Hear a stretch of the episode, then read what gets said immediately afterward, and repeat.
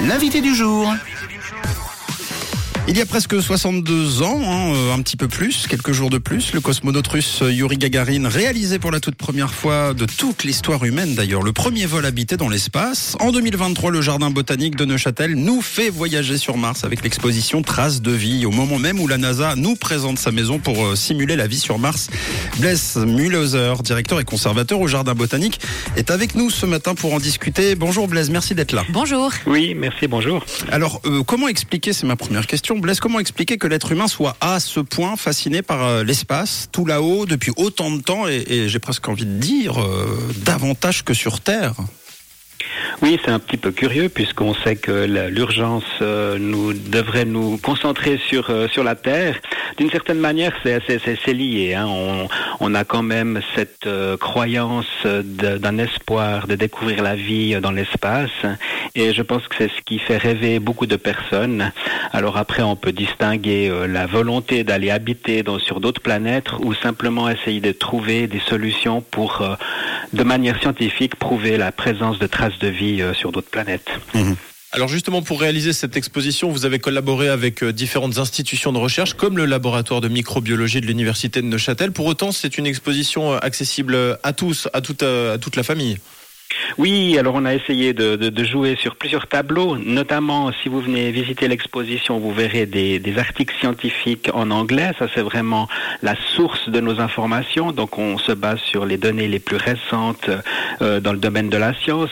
Cette exposition, elle n'est pas simplement liée à l'exploration et à la recherche de traces de vie euh, sur Mars, mais elle raconte beaucoup l'histoire des débuts de la vie sur Terre.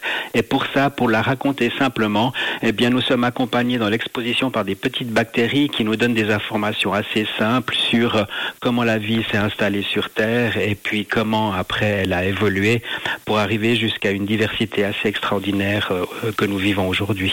Et l'exposition est, très interactive d'ailleurs, nous pourrons les observer, ces premières bactéries qui ont donné la vie à l'aide d'un microscope, mais pas que. Tu peux nous présenter un petit peu un bout de la visite? Oui, alors le- l'exposition s'articule en quatre euh, chapitres, je vais le dire euh, comme ça. Euh, tout d'abord, euh, présenter la manière euh, dont euh, les deux planètes Mars et la Terre ont évolué de manière assez différente, même si au début elles ont commencé sur une histoire approximativement pareille. Il y a 4 milliards d'années, Mars et la Terre étaient euh, couvertes d'eau et euh, on sait euh, déjà que sur Terre, les premières traces de vie sont apparues il y a un petit peu moins de 4 milliards d'années. Donc l'idée euh, des, des chercheurs, c'est de dire que la vie a aussi démarré sur Mars à ce même moment. Dans la deuxième salle, on va faire connaissance avec les bactéries. Les bactéries, ça il faut le savoir, c'est vraiment, je dirais, le garant de la vie sur Terre pour toutes les espèces, même encore aujourd'hui. Et puis après avoir découvert ces bactéries, on va commencer à apprendre à décrypter les traces sur les pierres que les bactéries ont laissées il y a 3,5 milliards d'années. Donc là, on sera dans une partie un petit peu plus didactique qui permettra de comprendre comment on lit les pierres avant de partir sur Mars pour lire d'autres pierres, celles qui sont sur Mars et qui datent de la même époque, donc de 3,9 à 3,5 milliards d'années. Et puis Blaise, je crois que le, grand public pourra aussi découvrir en réalité augmentée Rosalind Franklin. C'est un, rover, un engin ultra perfectionné capable donc de creuser le sol de la planète Mars pour faire des, des petits prélèvements. Ah, Vous avez presque tout dit, c'est la quatrième salle justement. On part sur Mars avec le rover et puis là nous avons la possibilité de vivre une expérience de réalité euh, virtuelle. On peut s'amuser à regarder sous le rover, à regarder les, les, les roches martiennes, mais surtout dans cette salle on va aussi expliquer euh, ben, qu'il y a euh, sept instruments qui vont aider les scientifiques à répondre à des questions qui sont faciles euh, de répondre sur Terre, mais euh, sur Mars, eh bien, on sera dans un décalage de 20 minutes entre le- l'envoi d'une information et le retour euh, du, du rover.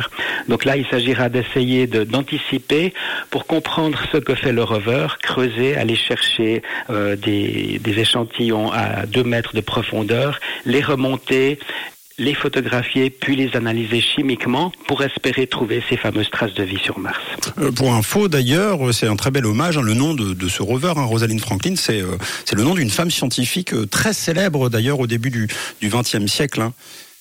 Oui, alors euh, effectivement, ça c'est c'est- c'est euh, l'agence spatiale européenne et la NASA qui a repris la mission euh, il y a quelques il y a quelques mois, qui ont souhaité euh, donner euh, ce nom à cette fameuse astrophysicienne. Oui. Et puis le rover donc devrait partir sur Mars en, en 2029 logiquement. Et on peut vous rejoindre directement sur place pour l'exposition On doit réserver, ça se passe comment? Alors effectivement, c'est plus simple de venir au jardin botanique que d'aller sur Mars. Vous pouvez venir de 10h à 18h, c'est ouvert tous les jours, euh, du lundi au dimanche. Et puis, euh, bah, c'est une exposition que- qui est gratuite, que nous offrons aux visiteurs. Et ça, c'est euh, 365 jours par année. Alors si vous voulez quand même donner un semblant de départ euh, euh, dans l'espace, allez à Neuchâtel en navette, Voilà. par exemple. Voilà. C'est une très bonne idée. C'est au Jardin botanique de Neuchâtel l'exposition Traces de vie pour découvrir les premières traces de vie sur Terre et sur Mars. Profitez-en, c'est toute l'année, c'est très passionnant, c'est ludique, c'est interactif, c'est pas si compliqué que ça quand on tend un peu l'oreille et, et lorsque c'est bien expliqué. Évidemment, c'est ouvert au grand public, aux experts, aux néophytes. Merci en tout cas Blaise Milhauser pour votre visite ce matin. Merci infiniment. Merci beaucoup. Merci pour votre invitation. Merci. Blaise Milhauser, directeur et conservateur du Jardin botanique. Une couleur. Une radio.